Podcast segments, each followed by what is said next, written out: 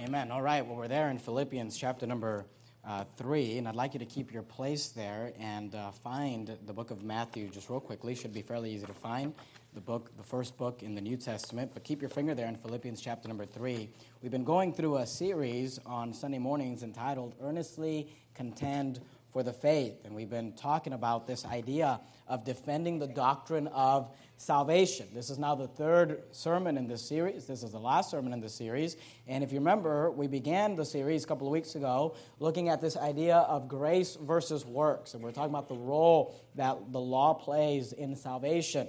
Last week, we spent our time in the book of James, chapter number two, and we studied this phrase, faith without works is dead, and what that means exactly. And this morning, we're going to be talking about uh, hidden works. And here's what I found in the Christian life I found that you will find people who will say to you, You know, I believe that salvation is not of works. I believe that salvation is not earned. I believe that salvation is not something that we uh, have to, we don't have to do anything to get it. But then you will find that those people also believe in doctrines that still deceitfully and almost in a hidden way add works to salvation. And that's what I want to deal with uh, this morning. Now, you're there in Philippians chapter 3. I'd like you to look down at verse number four. We actually saw this passage in our Wednesday night Bible study, but I thought I should bring it to you this morning as well. And, you know, sometimes people will ask the question, well, what's the big deal? What is this whole thing about faith and works, and why does it matter what we believe? And here's why it matters, and here's what you need to understand. This all has to do with what you are trusting in for salvation. We're talking about salvation this morning. We're talking about, you know, having the hope of eternal life. We're talking about knowing that if you were to die today, that you would not go to hell and suffer the second death because of your sins, but that you are forgiven and you would spend eternity with God in heaven. And here's what you need to understand. It all comes down to this thing of what am I trusting in? What am I putting my faith in to save me? Are you there in Philippians chapter 3? Look down at verse number 4. Notice what the Bible says. Though I might also have, I want you to notice this word confidence. If you don't mind writing in your Bible, I would encourage you to underline that word confidence. He says, though I might also have confidence, and I want you to notice what he's referring to confidence in the flesh. We teach that salvation is believed the Philippian jailer, who Paul is writing here to the church at Philippi, the Philippian jailer uh, had asked the question, What must I do to be saved? And Paul said, Believe on the Lord Jesus Christ, and thou shalt be saved. And salvation is believe, it's faith. But here's what you need to understand that it's that word confidence. See, if I say to someone, I believe in you, what am I saying? I say, you know, somebody tells me, I'm going to, I'm gonna, uh, you know, do X, Y, and Z. I'm going to come back to church tonight. And I say, I believe in you. What am I saying? I'm saying I have confidence in you. I'm saying I'm trusting in you. And see, when we say that we believe on Jesus Christ, we're not just saying we believe in the sense like we believe he exists, but we're saying we believe that our confidence, our trust is in him. Now, some people have their confidence in the flesh. Notice what Paul said. He said, Though I might also have confidence in the flesh. He said, Look, I could put my confidence, I could put my trust, I could put my faith in the flesh. And then he says, If any other, if any other man thinketh that he hath, whereof he must, my, notice this word, trust in the flesh, I more. That word faith, confidence, trust, they're all talking about the same concept. He says, if you think you've got something to have confidence in your flesh, if you think you've got something to trust in your flesh, he says, I more. He's, and then he goes and gives us this list of all the things that he's done. Notice verse 5. He says, Circumcised the eighth day of the stock of Israel, of the tribe of Benjamin, in Hebrew of the Hebrews, as touching the law, a Pharisee, concerning zeal, persecuting the church, touching the, uh, the righteousness which is in the law, blameless. He said, Look, you want to find somebody who was zealous for the things of God? He said, I was so zealous in my false religion, I actually persecuted the church. I actually went around arresting people and having them put put to death. He said, You want to find somebody that kept the law? He said, I was blameless when it came to law. He said, You want to find someone that had the right pedigree? He said, I was circumcised the right day. I was of the right stock. I was of the tribe of Benjamin. He said, uh, If there's a Hebrew, he said, I'm the Hebrew of the Hebrews. He said, I was as touching the law of Pharisees. He said, If you want to talk about works, if you want to talk about religion, if you want to talk about having confidence in the flesh, he said, I had the resume. But I want you to notice what he says down in verse number 9, Philippians 3 9. He says, But I'd rather, notice, he says, and be found in him. He said, I'd rather be found in him. Notice, not having mine own righteousness, which is of the law, but that which is through the faith of Christ, the righteousness which is of God by faith. See, he said, look, and we skipped a few verses there. You can read that in your own time to get the entire context. He says, I count those things but dung. He said, all those things that I did, they were worthless. He said, they, they, they, they had no value to them. He said, when I am judged of God, he said, I'd rather be found of God, not having mine own righteousness. Because, see, the Bible tells us that our righteousnesses are as filthy rags. He said, I don't want to be found having mine own righteousness. He said, I'd rather be found having the righteousness of God. So the question is this you say, why is it a big deal? Why you spent three weeks going through this idea of works and salvation? Because it comes down to this what are you trusting in to get you to heaven? What do you have your confidence in to get you to heaven? What is it that you uh, uh are, are putting your faith in to get you to heaven when you die? And I want to give you two two uh, doctrines today that are taught and, they, and, and people will say, I don't believe in works. I don't think you have to work your way to heaven. I believe salvation is, is, in, is by placing your faith in Jesus Christ. But then they will add certain doctrines to that faith. And, they will, and what they don't realize, what they're doing is that they're still adding works to salvation because they're still not completely trusting in themselves. Can you make your way to Matthew, the book of Matthew? Matthew chapter number three. Let me give you the first one. I'd like you to write this down. No, the point number one this morning is this repentance of sins is works. Amen. Repentance of sins is works. If someone believes I have to repent of my sins in order to be saved, you are still believing in a work salvation. And I'm not saying, and I'm gonna get, I'm gonna develop this, so just stay with me, all right? I'm not saying that we ought not repent of our sins. We should repent of our sins. But look, if you are trusting the fact that you quit doing something, you quit, you know, I used to drink, I used to do drugs, I used to fornicate, I used to whatever, and I stopped doing that, and that's why I'm saved, or I had to stop doing that in order to be able to be saved, then you are still putting your faith, your confidence, your trust is still in something you did.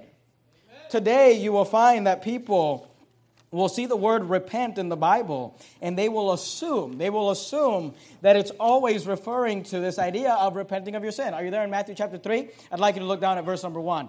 Matthew chapter number 3 and verse number 1. if you've never heard this before, you say, This isn't what I've been taught, you know, that's fine. Let me just encourage you would you just, for, a, for, for 45 minutes here, would you just have an open mind? Okay, 55 minutes, maybe an hour, all right? Would you just have an open mind and say, let me look at what the Bible says? Because here's, it doesn't matter what I think, what you think, what you've been taught. All that matters is what does the Bible say? And we ought to look at what the Word of God says, and we ought to look at it with an open mind. You're there in Matthew chapter 3? Look at verse 1. The Bible says this In those days came John the Baptist preaching in the wilderness of Judea and saying, Notice what John said, saying, Repent ye, for the kingdom of heaven is at hand. Go, go one uh, page over to Matthew chapter number 4. Look at verse number 17. Matthew chapter 4 and verse 17. Notice what the Bible says. From that time, Jesus, we saw John came saying, Repent ye, for the kingdom of heaven is at hand. In Matthew 4 17, the Bible says, From that time Jesus began to preach. What did Jesus preach? And to say, Repent, for the kingdom of heaven is at hand. I remember uh, a couple of years ago when our church, I think before we were even in this building, or we had just got in this building uh, a couple of years ago, several years ago, we had a family come to our church. And it was a, a, a big family, they had a lot of children. And they, they started coming, and one of the things we noticed right off the bat that I thought, this is weird, is this the, the wife, I mean, from literally from day one, she, was, she had a notebook with her, and she's just going around getting people's emails. And she's just walking to all the church people. She's like, oh, let me, and she's like talking to them. She's like, oh, let me get your email. And then we even noticed she was going to like first time guests and asking them for their emails. And we, you know, we obviously called her on it. We're like, what are you doing getting everybody's emails? And she's like, well, you know, this is a homeschooling family, and obviously we're a homeschooling, we promote homeschooling at our church. And she's like, well, you know, I've got all these articles about homeschooling, and I want to help the ladies, and I want to promote. And she was sending all these emails about homeschooling or whatever. And we were just kind of like, okay, you know, we just let her send her stupid emails or whatever. And uh, we just kind of kept an eye on it, you know. Well, we found out eventually that she wasn't just selling, sending homeschool emails She was sending all these articles about the fact that you have to repent of your sins to be saved, and all these little links to these sermons about the fact that eternal security, that you can lose your salvation, and sending all these emails about Pastor Jimenez doesn't know what he's talking about, and blah, blah, blah. And I obviously I confronted them, you know, and I remember I went to the husband and I said, first thing I said is, you need to control your wife, number one. And then number two, I said, look, you are preaching a false doctrine. And he took me to these two verses. And he said, Well, the Bible says you got to repent of your sins to be saved. And you're preaching heresy. And he put his, he, you know, he's yelling at me and telling me. And I said, Show me where in the Bible it says you have to repent of your sins to be saved. And he said, Matthew chapter 3. And, he said, and I said, Well, let's look at it. And he takes me to Matthew 3, the same verse I just showed you, verse 2. And he said, Look, it says, saying, Repent ye, for the kingdom of heaven is at hand. And he said, that was, That's what John was preaching. He said, and not only that, but Jesus in Matthew chapter 4. And I, we flip the page and look at Matthew 4 17. And it said, Look, the Bible says Jesus began to preach and to say, Repent, for the kingdom of heaven is at hand. And I said, I see the word repent. What I don't see is where he said to repent of your sins. And he said, Well, the word repent means to repent of your sins. And he had this idea that repentance, every time it came up in the Bible, that the word repent just meant to repent of your sins. Now, here's the problem with that. The problem with that is if you study the word repent in the Bible, you will find that the person who repented the most in the Bible was God. I mean, God is the one who repents more than anybody in the Bible because repenting of, you can't just assume when you see the word repent that it's just talking about repenting of your sins. Now, should people repent of their sins? Of course they should. But that's not the, the meaning or the understanding of the word. Let me give you an example. Keep your place there in Matthew. We're going to come right back to it. But go to the book of John. John, I'm sorry, not John. Jonah. I'm not reading my own notes here. Jonah in the Old Testament, chapter number three. Now you're going to go backwards into the Old Testament from the book of Matthew. You're going to go past Malachi, past Zechariah, past Haggai, past Zephaniah, past Habakkuk, past Nahum, past Micah, uh, into the book of Jonah. And by the way, that family got thrown out of church. And I stood up on a Wednesday night and said, These people are not welcomed here. Don't talk to them. Treat them as a heathen because they're false prophets. And, and we'll do that to you too, by the way. Just throwing that out there. You want to come in here and spread false doctrine? I don't know if you saw the sign when you walked in, but you came into a Baptist church. We didn't come into your church, you came into ours. And you don't have to believe everything we believe, but you're not, we're not going to spread a bunch of false heresy either. Jonah chapter 3. We're glad you're here, by the way. Jonah chapter 3, look at verse 10. Jonah chapter 3, verse 10. Notice what the Bible says. Are you there? Remember the book of Jonah? Remember Jonah? God sent him to preach you know, to the, to the Ninevites, and he preached that, uh, that, that sermon on judgment. He said, Yet 40 days, and Nineveh shall be destroyed. And, and it was an effective sermon. And people got right with God. And people started getting the sin out of their lives. And I want you to notice what Jonah chapter 3 and verse 10 says. The Bible says this And God saw their, can we read the next word together? Let's read it together. Works. Oh, that was so weak. Good night. Maybe the sign isn't Baptist. Maybe it's, uh, did it say Presbyterian when we walked in? Okay. And God saw their, come on guys, let's, let's, let's read out. You got to man up, all right? God saw their what? Works. Okay, now notice, notice. God saw their works. Here's how, here's how studying the Bible works. You let the Bible define itself, okay? You let the Bible tells us what things mean. You don't go to dictionary, you don't go to uh, commentary, you don't go to, well, this preacher said, that's nice, those things may be helpful, but here's the thing. You let the Bible tell us what things mean. Notice what the Bible says. And God saw their works, notice that they turned from their evil ways. So here's what the Bible says. When someone turns from their evil ways, that's not a bad thing, that's a good thing. But here's what I want you to understand God considers that works. God saw their works that they turn from their evil way. And let me give you an example of what I just said. Notice, and God repented. You see that? And God repented of the evil that he had said that he would do unto them, and he did it not because God said he was going to destroy Nineveh. But when he saw that they turned from their evil way and they repented, and he saw that work that they did, then God repented and said, I was going to destroy you. Now I'm not going to destroy you. So there's an example of God repenting. And here's what I want you to say. Not only does repent, the word repent not mean just by default that you must repent is referring to sin because we see here that God repented, but God defines turning from your evil way as works.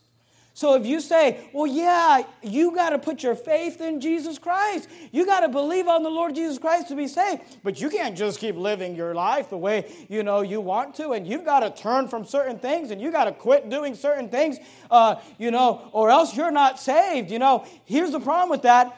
God would call that works. And we're not saved by works. And here's the question I have for you. Is your confidence in your flesh? Well, I quit drinking. Well, I quit. And here's the, and here's the question I always have for people who try to argue with me about this is, okay, well, what's, what, what, what sins do we have to quit doing? Because the Bible says there's none righteous, no, not one. The Bible says there's none that doeth good. The Bible says that we, we all break the law of God. So, you know, if you've got to quit, you know, sin, then, then which one? Because none of us have quit sinning. And, here, and here's what's always funny. I mean, what's funny to me is when you ask me that question, they always like give you a list of sins, and it's always whatever sins they're not doing. You know? Because I'm like, because I said to this family, I said to them, hey, listen, well, what sins do you have to quit doing to be saved? And they're like, well, you can't be fornicating. Well, you can't be drinking alcohol. Well, you can't be doing drugs. And I'm like, oh, okay, because you don't drink and you're not fornicating and you don't do drugs. And I said, because here's the thing: if you, if I, I said, I don't believe your little doctrine, but if I had that belief, you know what my list would be? You got to come to church Sunday morning, Sunday night, Wednesday night. Guess what? You don't do that. You got to go soul winning every week. Guess what? You don't do that. You got, you know, and I started naming off things that they don't do. I'm like, that's what my list would be. And it's funny because people just make up their own list. It's just like, well, you know, because if you're a real lame, lame Christian, you're just like, well, as long as you don't kill, I mean, if you kill somebody, you know, if you beat your wife, then you're, you're gonna, you know, you gotta repent of that. But here's the problem with that we're all sinners. There's no such list. There's no such thing. If you think that you have to turn from sin to be saved, I'm not saying it's wrong to turn from sin. The Bible talks a lot about turning from sin. The Bible talks a lot about growing and repenting. But if you believe you got to turn from sin in order to be saved, here's what you need to understand your confidence is still in you. Now you say, well, doesn't repentance play a role in salvation? Well, it does. I'm glad you asked. Go to Matthew chapter number 21. Matthew chapter 21. Let's get the proper definition of the word repent. I'm not against using the word turn. Often people will say repentance is turning. I like, the, I like saying repentance is a change of mind. But if you want to call it a turning point, that's fine. God was going to destroy Nineveh, and then he repented because he changed his mind. He said, I was going to do this, but I, I believe this. I was going to, uh, uh, you know, I thought this of these people, but I, now I'm changing my mind and I'm not going to destroy them, all right? I believe the right definition is a change of mind. You want to call it a turning point, that's fine. But you say, well, what does that play in salvation? Well, here's the question What do you have to do to be saved? Believe. Believe on the Lord Jesus Christ and thou shalt be saved. Place your faith on Jesus Christ. Put your confidence, your trust in Christ. Matthew 21, 32. Notice what the Bible says. For John, this is Jesus speaking about John. Remember, we allow the Bible to define itself. We don't say, here's what John was preaching. We let the Bible tell us what John was preaching. We let Jesus tell us what John was preaching. Notice what Jesus said, Matthew 21 32. For John came unto you, this is Jesus speaking to the Pharisees, for John came unto you in the way of righteousness, and ye, notice his word, believed. That's the message. That's the goal. And ye believed him not. He said, John came preaching John came saying all those things, you know, repent ye, for the kingdom of heaven is at hand, and ye believed him not. Now, notice what Jesus says. But, but, the publicans, those are the really bad sinners, and the harlots, those are the really bad sinners, believed him. He said, You religious people, you didn't believe him, but these really bad people, they believed him. Now, notice, don't, don't miss this. Notice what he says. And ye, when ye had seen it, repented not. He said, Here's your problem. You didn't believe them. You should have repented. And the Pharisees would have said, Us repent? We're not the harlots. We're not the publicans. We're not the bad sinners. But notice what he says. And ye, when ye had seen it, repented not afterward. Notice what the repentance would have brought forth that ye might believe him. Here's what he's saying You weren't believing, they did believe. You should have repented and turned or changed your mind from not believing to believing. Amen. You say, what is the role that repentance plays in salvation? Here's the role that it plays. You have to stop believing in whatever you're believing in. You got to quit trusting in whatever you're trusting in. You got to quit putting your confidence in whatever you're putting your confidence in and start putting your faith in the Lord Jesus Christ. See, some of you were trusting the fact that you quit doing whatever to get you to heaven, and you've got to take your faith away from yourself and place it on Christ. If you're a Muslim, you got to quit believing on Allah. You got to quit believing in Islam. You got to put your faith in Jesus Christ. If you're a Catholic, you've got to stop. You got to say, I no longer believe that confession is needed. Going to a confessional booth is needed for salvation. I no longer believe the sacraments are needed for salvation. I no longer believe that eating a wafer and calling it the flesh of Jesus is, is needed for salvation. And my faith is in Jesus Christ. See, there is a role that repentance plays in salvation. Is that I go from not believing to believing. But where does he tell us? You, you know, you Pharisees, the reason you're not saved is because you wouldn't quit drinking. That's why. He says, Ye repented not afterward that ye might believe him. Let me give you another example. Go to the book of Mark, Mark chapter 1. Mark chapter 1, look at verse 15. Again, this is Jesus. What is it that Jesus was preaching? Mark 1:15. You're there in Matthew, just one book over. Mark 1:15. And saying, notice this is Jesus, and saying, the time is fulfilled and the kingdom of God is at hand. Notice what he said. Repent ye, and what is that result? Believe the gospel. He said, You need to repent of what? Of unbelief. Repent ye and believe the gospel. Go to the book of Acts, Acts 19 4. See, you can go to all these verses that say repent, repent, repent, and say, well, that means this. But why don't you let the Bible tell us what that means? You can put your own little definition on there, but why don't we let. Here's what Jesus was preaching repent ye and believe. Ye repented not afterward that ye might believe. They believed, you didn't believe, you should have done what they did and believe. You need to repent of unbelief and believe. Acts 19:4. Notice what Paul said. You're there in Mark, you're to go past Luke, John into the book of Acts. Acts 19:4. Then said Paul. This is Paul talking about the ministry of John. Notice what Paul said John was preaching. Then said Paul, John verily baptized with the baptism of repentance saying unto the people, what is it that John was saying to the people? That they should, don't miss this, believe on him, which should come after him, that is on Christ Jesus. What is the message that John was preaching when he was saying, Repent, for the kingdom of heaven is at hand? What is the message that John was preaching when he was coming uh, with the baptism of repentance? Here's the message he was preaching you need to believe on him, that is Christ Jesus.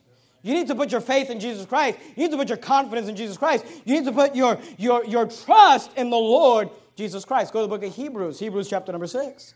Hebrews chapter number 6. If you start from the book of Revelation and go backwards, you're going to go past Jude, past 3rd, 2nd, and 1st John, past 2nd and 1st Peter, past James, into the book of Hebrews. All right? So the end of the New Testament, Hebrews chapter 6.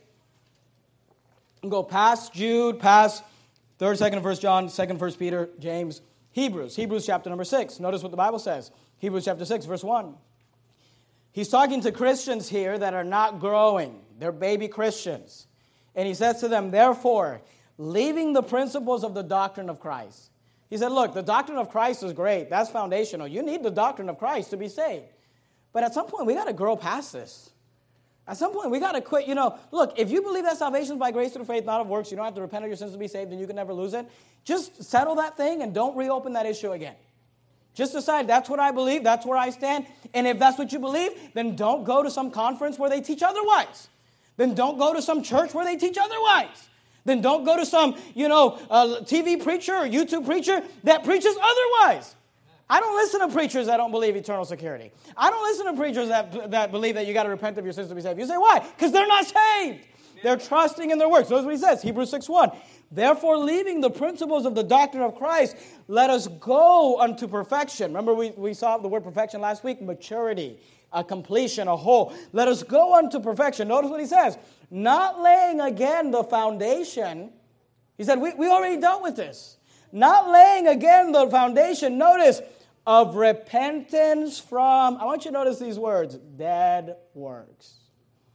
He said, Look, you have to repent from your dead works. And here's what I think is funny. People want to make a big deal about James 2. Faith without works is dead. Faith without works is dead. Faith without works is dead. But you know what? Works without faith is dead also. Say, well, I, I'm trusting in my works. Well, it's dead works. You need to have faith. That's what saves you. And then we add to our faith works, yes. But not to save us just because we love God, just because we want to be blessed of God, just because we want to work for God. And we'll talk more about that here in a second. But notice what he says laying again the foundation of repentance from dead works and of faith toward God. He said, Your faith used to be in dead works, and you repented from those dead works. You repented from catechism. You repented from baptism. You repented from those things that you were trusting in to get you to heaven, and you put your faith towards God. See, a biblical definition of repentance is not that I repent of my sins to be saved, is that I repent of whatever belief I have that is keeping me from placing my faith in Jesus Christ. And here's what you need to understand. You say, "Well, I don't I just think that you still got to do stop doing certain things." That's fine. You can believe that. Here's all I'm telling you is you're trusting in your works. You're trusting in yourself. Your confidence is in your flesh. You're saying, "Well, I did this. I did that. I live this way. I live that way." And look, you're going to split hell right open when you die because your trust, your faith, your confidence is not in Christ. What's the first way that people will add works to salvation and still say, well, no, no, it's not works? It's by teaching this doctrine of repent of your sins. You got to repent of your sins to be saved.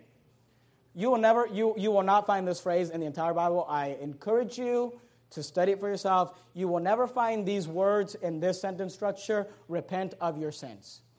It's not in the Bible. It's not in the King James Bible. Let me say that. You know, it's not in the Word of God. All right? Let me give you a second point. Can you make your way uh, to the book of John? John chapter number three Matthew, Mark, Luke, John. The first way that people will attack salvation is by, and, and, and try to deceitfully bring in works is by teaching that you have to repent of your sins. And people say, like, well, you're, you don't teach people that they have to live a holy, separated life. It's like, where have you been? Show me the church in Sacramento that preaches harder against sin than Verity Baptist Church. And I'm being serious. And you say, that's arrogant. No, I'm, I'm asking, show me the church so I can listen to that guy and start preaching like that. I mean, I think we preach pretty hard against sin around here. I think we preach pretty hard on holy separated living and holy separated life. It's not that we don't that we think you got to live like the world. It's just this. I don't live a separated life because I'm trying to get or earn salvation. I live a separated life because I have salvation. Because I am saved, I try to live for God and I try to honor my Heavenly Father. John, um, uh, where, where are you going? John chapter number three. Let me give you the second attack the first one is adding works to salvation by teaching that you have to repent of your sins. The second one is this adding works to salvation by teaching that you can lose your salvation. Adding works to salvation by teaching that you can uh, lose your salvation. Now, at Verity Baptist Church, we believe that once you're saved, you're always saved. And you can never lose it. it. God will never take it from you. You say, why in the world do you believe that? Let me give you some reasons. You're there in John chapter 3, look at verse 15. John chapter 3, verse 15. That whosoever believeth in him should not perish, but have. I want you to notice this word, eternal. You see the word eternal? Eternal means never ending. It's from the same uh, root words of like terminate, termination, terminator. E means it won't terminate, will not the end. The word eternal means never ending. Now, notice what he says that whosoever believeth in him shall not perish, but have eternal life. This is life that will not terminate, life that will not end, life that has no end. Notice verse 16, most famous verse in the Bible. For God so loved the world that he gave his only begotten Son, that whosoever believeth, notice that word, that's the faith, in him should not perish, but have, I want you to notice this word, everlasting. What's everlasting mean? Means it'll last forever. means it'll, it's a different way of saying the same thing. Eternal means it'll never end. Everlasting means it'll last forever. In verse 15, he says eternal life. In verse 16, he says everlasting life. That's life that will last forever. That's life that will never end. Look at verse number 36, same chapter. John chapter 3, verse 36. Here's the question When, because here's the gift that God wants to give you it's eternal life, it's everlasting life. Here's the question when do we get eternal life? When do we get everlasting life? Because some people will teach you, well, if you live a good enough life here on earth, when you die, then God will give you everlasting life. Here's a question Does the Bible teach that? Well, let's look at John 3:36. Notice what the Bible says. He that believeth, that's the faith, right? On the Son, that's Jesus Christ. I want you to notice this word hath. See that word hath? Hath everlasting life, and he shall and he that believeth not in the Son shall not see life, but the wrath of God abideth on him. Now, I would encourage you, if you don't mind writing a Bible, I'd underline that word, hath. He that believeth on the Son, it doesn't say will get, doesn't say might get. Says, He that believeth on the Son hath everlasting life. What's the word hath mean? You know, I, it, it's an older word with the th there. The modern word we would use is have. What's it mean? It means to hold, to maintain, to possess, to have in one's possession, to have, to acquire, to get possession of, to hold certain. Here's what I want you to understand. The Bible says, He that believeth on the Son hath everlasting life. You get it once you believe. The moment you believe, you have it, you possess it. It's not something you're going to get, you have it when you believe. He that believeth on the Son hath everlasting life. Now, let me go and explain this because some people ask me odd questions. We're not teaching that when you get saved, you're going to live on earth like some sort of immortal, okay? We're not saying, look, here's what we're saying. When you die physically, you will not die the second death of going to hell, but you'll live with God for eternity. You have everlasting life. I will never die. I will never experience death. On this earth, my heart may stop uh, pumping and I may quit breathing, and I will close my eyes on this earth, but I will open my eyes in heaven. I will not experience death. I will be with Jesus. I have everlasting life, and I have it, I possess it the moment I believe. Go to John 6:47. I like the quote that was in the bulletin by Curtis Hutson. In addition to saying that the believer has everlasting life, the moment he believes, Jesus adds his promise that he shall not come into condemnation. That is the sentence of sin whenever people put on the believer again. I'm sorry, did I tell you to go to John 6? I want you to go to John 5. John chapter 5. Look at verse 24. John chapter 5, verse 24. Notice what the Bible says. This is again Jesus speaking. John 5, 24. Verily, and I'm, I'm sorry to be confusing you with the Bible. I thought that's why you came to church, to study the Bible. John chapter 5, look at verse 24. Verily, verily, I say unto you, he that heareth my word, and notice, believeth on him that hath sent me, notice what Jesus said, hath everlasting life. Here's the other promise, and shall not come into condemnation, but is passed from death unto life. Look, if God promises me eternal life and promises me that I'll never come into condemnation, and I ever come into condemnation, then that makes Jesus a liar. He's, the promise he gave us is that I'm giving you everlasting life and you will never come into condemnation. You are passed from death unto life. Go to John 6 47. John 6 47. Notice what he says. John chapter 6, verse 47. Verily, verily, I say unto you, he that believeth on me hath everlasting life. Not you're going to get someday, you have it the moment you believe. Now, I'd like you to keep your place there in John because we're going to come right back to it. But I want you to go to the book of First John, all right? Now, did you keep your place in Hebrews? Did I ever tell you to keep your place in Hebrews?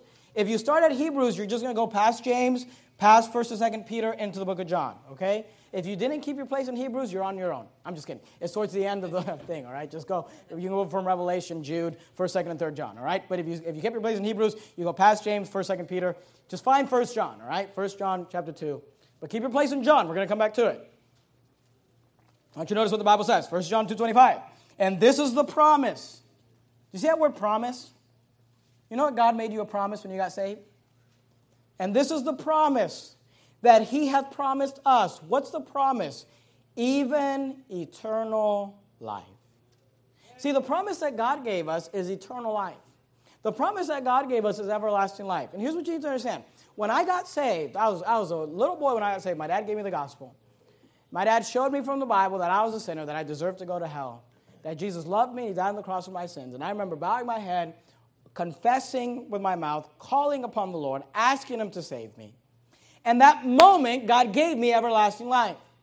Now, here's the thing. If I would have, you know, if he gave me everlasting life, I'm a young boy, and I grow up, I'm 30 years old, and I go and walk into a bank, I rob the bank and kill somebody, and God takes away my everlasting life, how long did my life la- how long did it last for?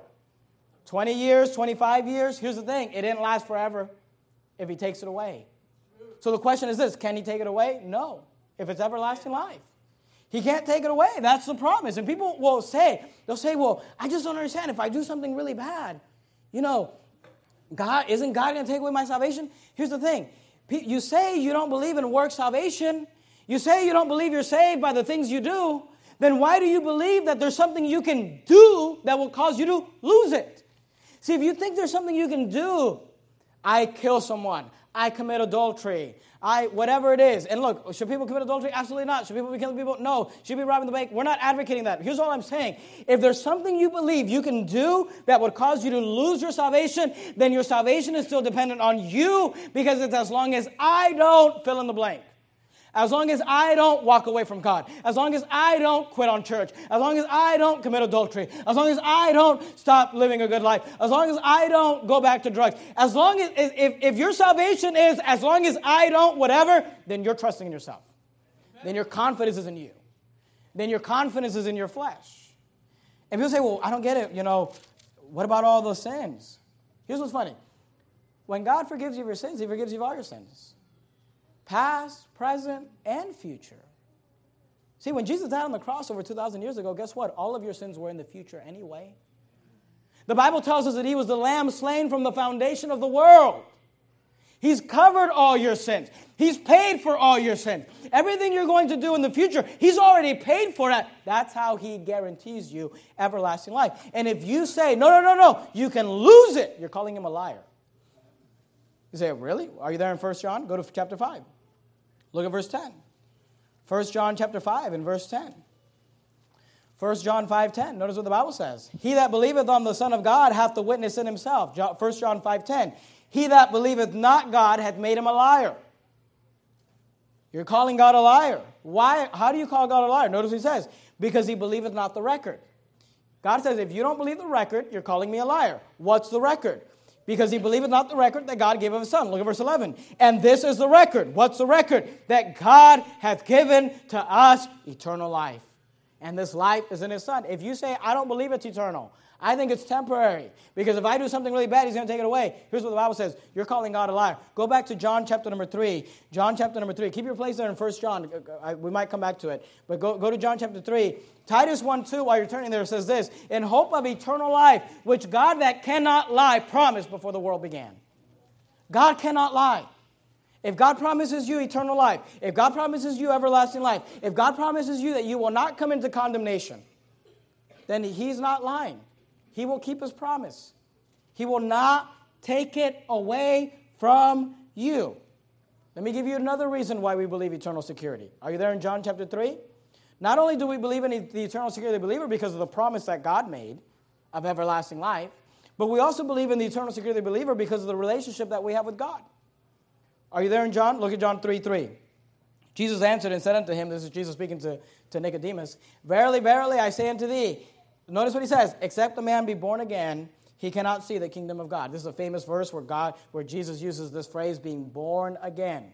Look down at verse number seven. He says, Marvel not that I said unto thee, ye must be born again. This is a term that's used in Scripture to refer to salvation. When you got saved, when I got saved, we were born again. We were born again into the family of God. Go to John chapter number 1. Look at verse 12. John chapter number 1 and verse 12. Notice what the Bible says. Just a few pages to the front, John 1:12, but as many as received him, as received who? It's Jesus. That's the context. But as many as received him, to them gave he power to become the sons of God, even to them that, notice his word, believe on his name. How do you become a son of God? When you receive Jesus and you believe on his name. When I got saved, when I received Christ, I became a child of God. I got born into the family of God. I got born again. Did you keep your place in 1 John? Go back to 1 John chapter 3. 1 John chapter 3. Look at verse 1. We're almost done. 1 John chapter 3. Look at verse 1. 1 John 3 1. Notice what the Bible says. Behold, I'll give you a moment to get there. 1 John 3 1. Behold, what manner of love the Father hath bestowed upon us. Notice that we should be called the sons of God. Therefore, the world knoweth us not because it knew him not. Beloved, notice what he says. Now are we the sons of God, and it doth not yet appear what we shall be, but we know that when he shall appear, we shall be like him, for we shall see him as he is. Here's what I want you to understand. When you got saved, you became a child of God. You became a son of God. You became a daughter of God. And for those of you that have children, here's a question I like to ask people when they say, No, you can lose your salvation. Is this what would your children have to do for them to stop being your children? There's nothing they can do. It's an eternal relationship. In fact, when I married my wife, I married my wife till death do us part. When we die, we're no longer married. In heaven, we will not be married. But you know that in heaven, my children will still be my children? it's an eternal relationship. Your kids will never stop being your children. And in the same way that your children, no matter what they do, will never stop being your children, I will never stop being a child of God. I will never stop being a son of God. And this is where people get confused because they say, well, aren't you telling people that they can do whatever they want? Go to the book of Ephesians. Uh, find Ephesians Matthew, Mark, Luke, John, Acts, Romans, 1st, 2nd Corinthians, Galatians, Ephesians. While you're turning there, let me make something clear, okay? Here's what Paul said in Romans 6. He said, What shall we say then? Shall we continue in sin that grace may abound? He says, God forbid. How shall we that are dead to sin live any longer therein? We're not saying that you should continue in sin. But let me say this if you continue in sin, grace will abound. I mean, he says, Shall we continue in sin that grace may abound? God forbid. But if you continue in sin, grace will abound. In fact, earlier in chapter 5 of Romans, he said, he said, Where sin abounded, grace did much more abound. Do you know that God has more grace than you've got sin? He's got more payment. He's got more forgiveness than you've got sin. He, he will forgive you our sin. But shall we continue in sin that grace may abound? God forbid. And today people get this idea. They say, well, are you just saying people can do whatever they want? Proverbs 3:11 says this. You write this reference down. Proverbs 3:11 and 12. It says, "My son, despise not the chastening of the Lord, neither be weary of his correction. For whom the Lord loveth, he correcteth even every son in whom he delighteth." Look, we're not saying that I'm saved, I can do whatever I want, nothing's going to happen. Look, if I go out and live a bad life, if I go out and sin, if I go out and do things that are not right, God is going to correct me. God is going to chastise me. God is going to discipline me. I, I know I say this verse a lot, but I, I, I want you to get this in your, in your head. The Bible says, Be not deceived, God is not mocked. For whatsoever a man soweth, that shall he also reap on this earth. If you do wrong, if you live selfishly, if you do things that are not right, you will reap what you sow. God will punish you. God will correct you. God will chastise you because that's what a good father does. See, if my children, I use this example a lot, but if I go to my children, I say, boys, I've got four, four, four children, but my, my, my two daughters are too young to say anything really to them. So I go to my two older boys, I say, guys, I need you to clean your room. And when you're done cleaning your room, we're going to go get ice cream. And you think if I get home from work and the room is a mess, I, we're going to go out to ice cream? No. We're going to go out to spankings. You know, we're, I'm going to have to discipline them because they're not obeying. Now, does that mean I don't love them? No, in fact, the Bible says the parent who doesn't spank their children, that's the parent that doesn't love their children. So, look, I, I correct them because I love them. If they're good, blessings come, cold stone comes. If they're bad, not blessings come, you know. Sometimes cursing comes, you know. No, no, I'm just kidding. You know, but some, you know, spankings come, discipline come. But here's the thing: they're still my children. I love them either way, but I have to correct them when they're bad. And I'm a child of God. You're a child of God. When we live wrong, sometimes God has to discipline us. Sometimes God has to correct us. Sometimes God has to give us a spiritual spanking. That doesn't mean He hates us or He's going to send us to hell. It just means that we're His children, and He loves us. Despise not the chastened Lord, neither be weary of his correction. For whom the Lord loveth, he correcteth even every son in whom he delighteth. So we're not saying just do whatever you want. Look, you will reap what you sow on this earth. But you know what? There's nothing I can do to change the fact that God is my heavenly Father. And if you say, no, no, no, no, if you do this, God will take away your salvation. You will stop being saved. You will no longer be a child of God. Your problem is you're still trusting in your works. You're trusting in your flesh. You're trusting in yourself to save you. And here's what's crazy people will say, oh, no, no, no, I believe salvation is by grace through faith, not of works, but I can still lose it. You're still trusting in works. No, no, no, I think salvation is by grace through faith, not of works, but you got to repent of your sins. You're still trusting in your works. Your confidence is still in your flesh. Your confidence is still in who you are. Did you find the book of Ephesians? Ephesians chapter 2. Let me, let me end, and I want to end this series because this is the last sermon on this subject. I want to end this series with this idea. We are not saved by works, but we are created to work. Because we preach against works for salvation, we're not preaching against working. We're not preaching against getting busy for God. We're not preaching against doing things for God. We're preaching against trusting the things you are doing to get you to heaven. But if your faith is in the Lord Jesus Christ, your confidence is in Him, He paid your sin debt on the cross. The gospel saved you, his death, burial, and resurrection. I have no confidence in me to save me. Guess what? I should still get to work. Are you there in Ephesians chapter 2? Look at verse 10. Notice what the Bible says. For we are his workmanship. That's God's workmanship. Created in Christ Jesus, notice what he says, unto good works, which God hath before ordained that we should walk in them. And you know, the problem is in, in a church like this one, where we preach so hard against works, is that people get this idea like, well, I can just sit here and do nothing. I, I don't have to do anything. I can just be a lazy Christian. Oh, no, no, no, no. You were created unto good works. You're expected to do good works. You're there in Ephesians? Go, go to Ephesians chapter 4. Look at verse 12. Ephesians 5, chapter 4 and verse 12. Ephesians 4 12. The Bible says, for the perfecting of the saints. This is talking about why God gave you a pastor. God gave you a pastor for the perfecting of the saints. And here's what I want you to notice for the work of the ministry. You know what the ministry's work? The Bible says if a man desire the office of a bishop, he desireth a good work. But guess what? It's not just me working as a pastor, it's that my job is to motivate all of us to work. We are to get involved in the work of God, the ministry of God. Find the book of Hebrews, Hebrews chapter 10. We, we got to move quickly because you got oh, to. I was, I was joking with Brother Aaron last night about I got to always mention Hometown Buffet. We got to get you to Hometown Buffet. And here's why, here's why I always mention Hometown Buffet. You ready?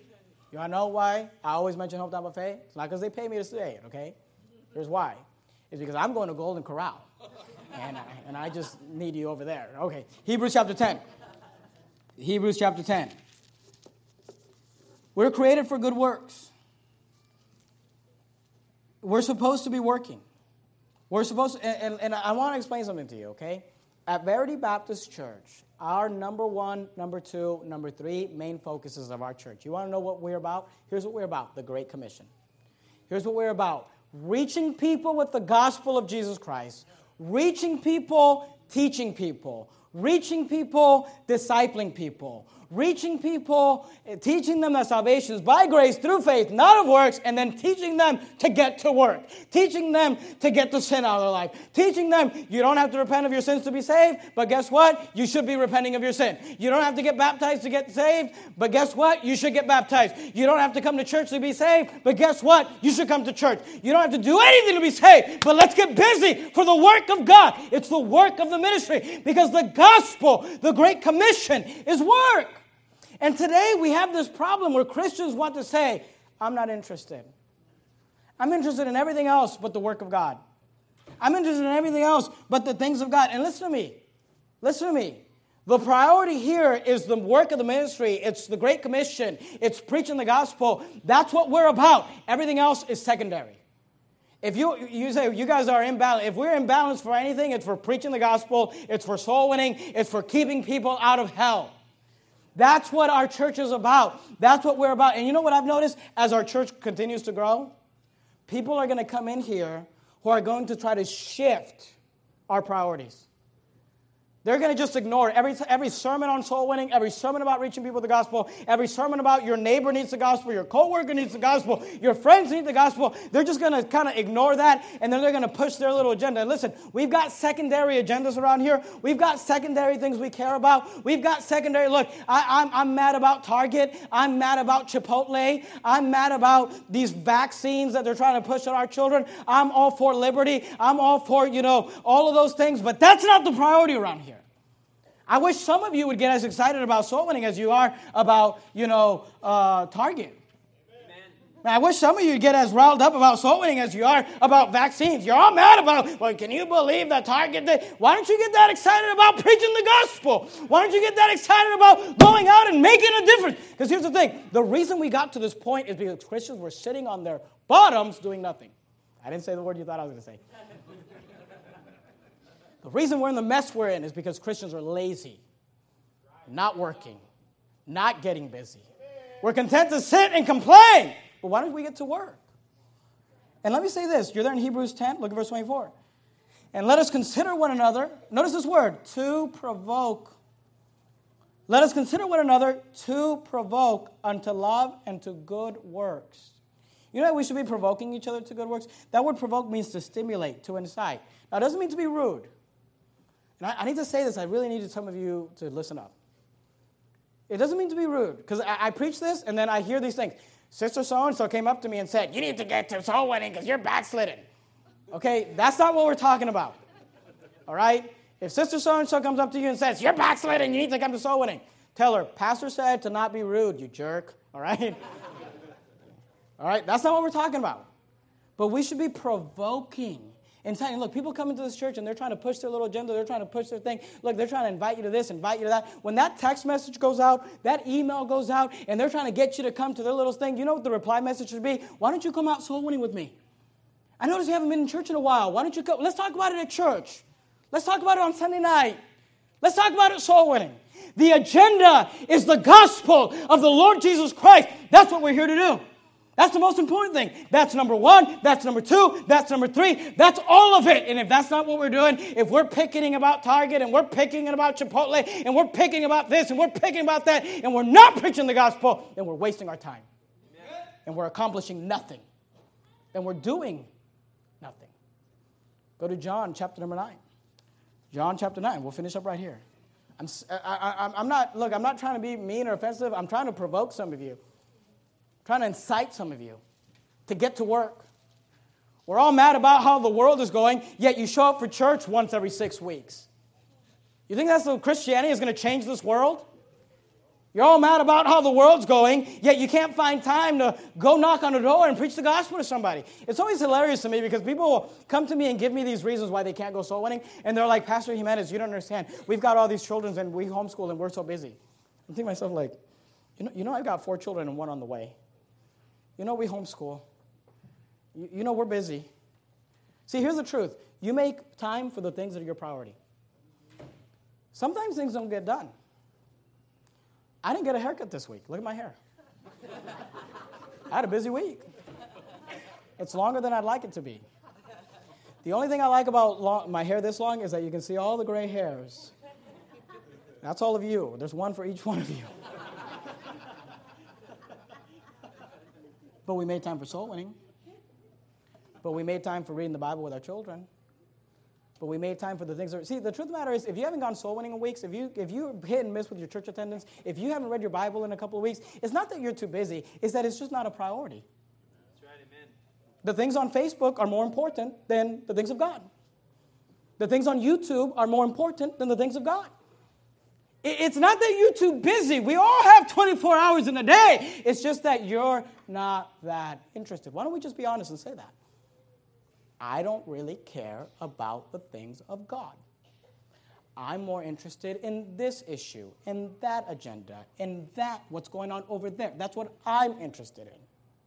But let me tell you something that's not what we're about. We're about the work of God. You say, why, why, why do you get so riled up? You're always trying to get us to do something, always trying to get us to read the Bible, always trying to get us to pray, always trying to get us to come back to church, always trying to get us to do something. Are you there in John chapter 9? Look at verse 4.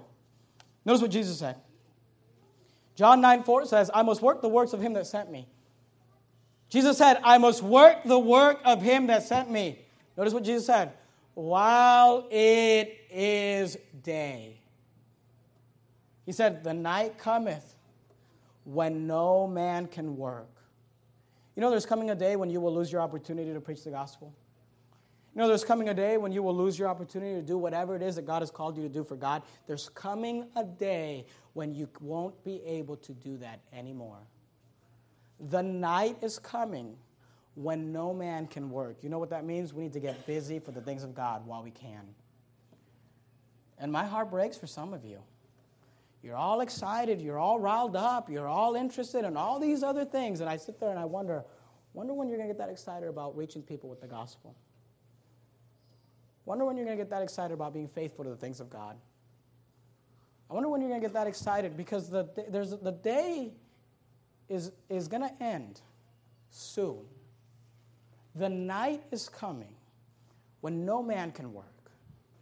And look, in heaven, you'll wish You'll wish you gave your life to the work of God.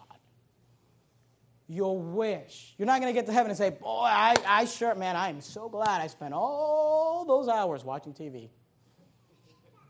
I mean, I don't regret one minute of the three hours a day I spent on that couch. But you know what you won't regret? You'll, you won't regret all the hours you spent preaching people with the gospel. You won't regret all the hours you spent in the house of God. You won't regret all the time you spent reading the Word of God, memorizing the Word of God, teaching the Word of God to other believers. You won't regret that.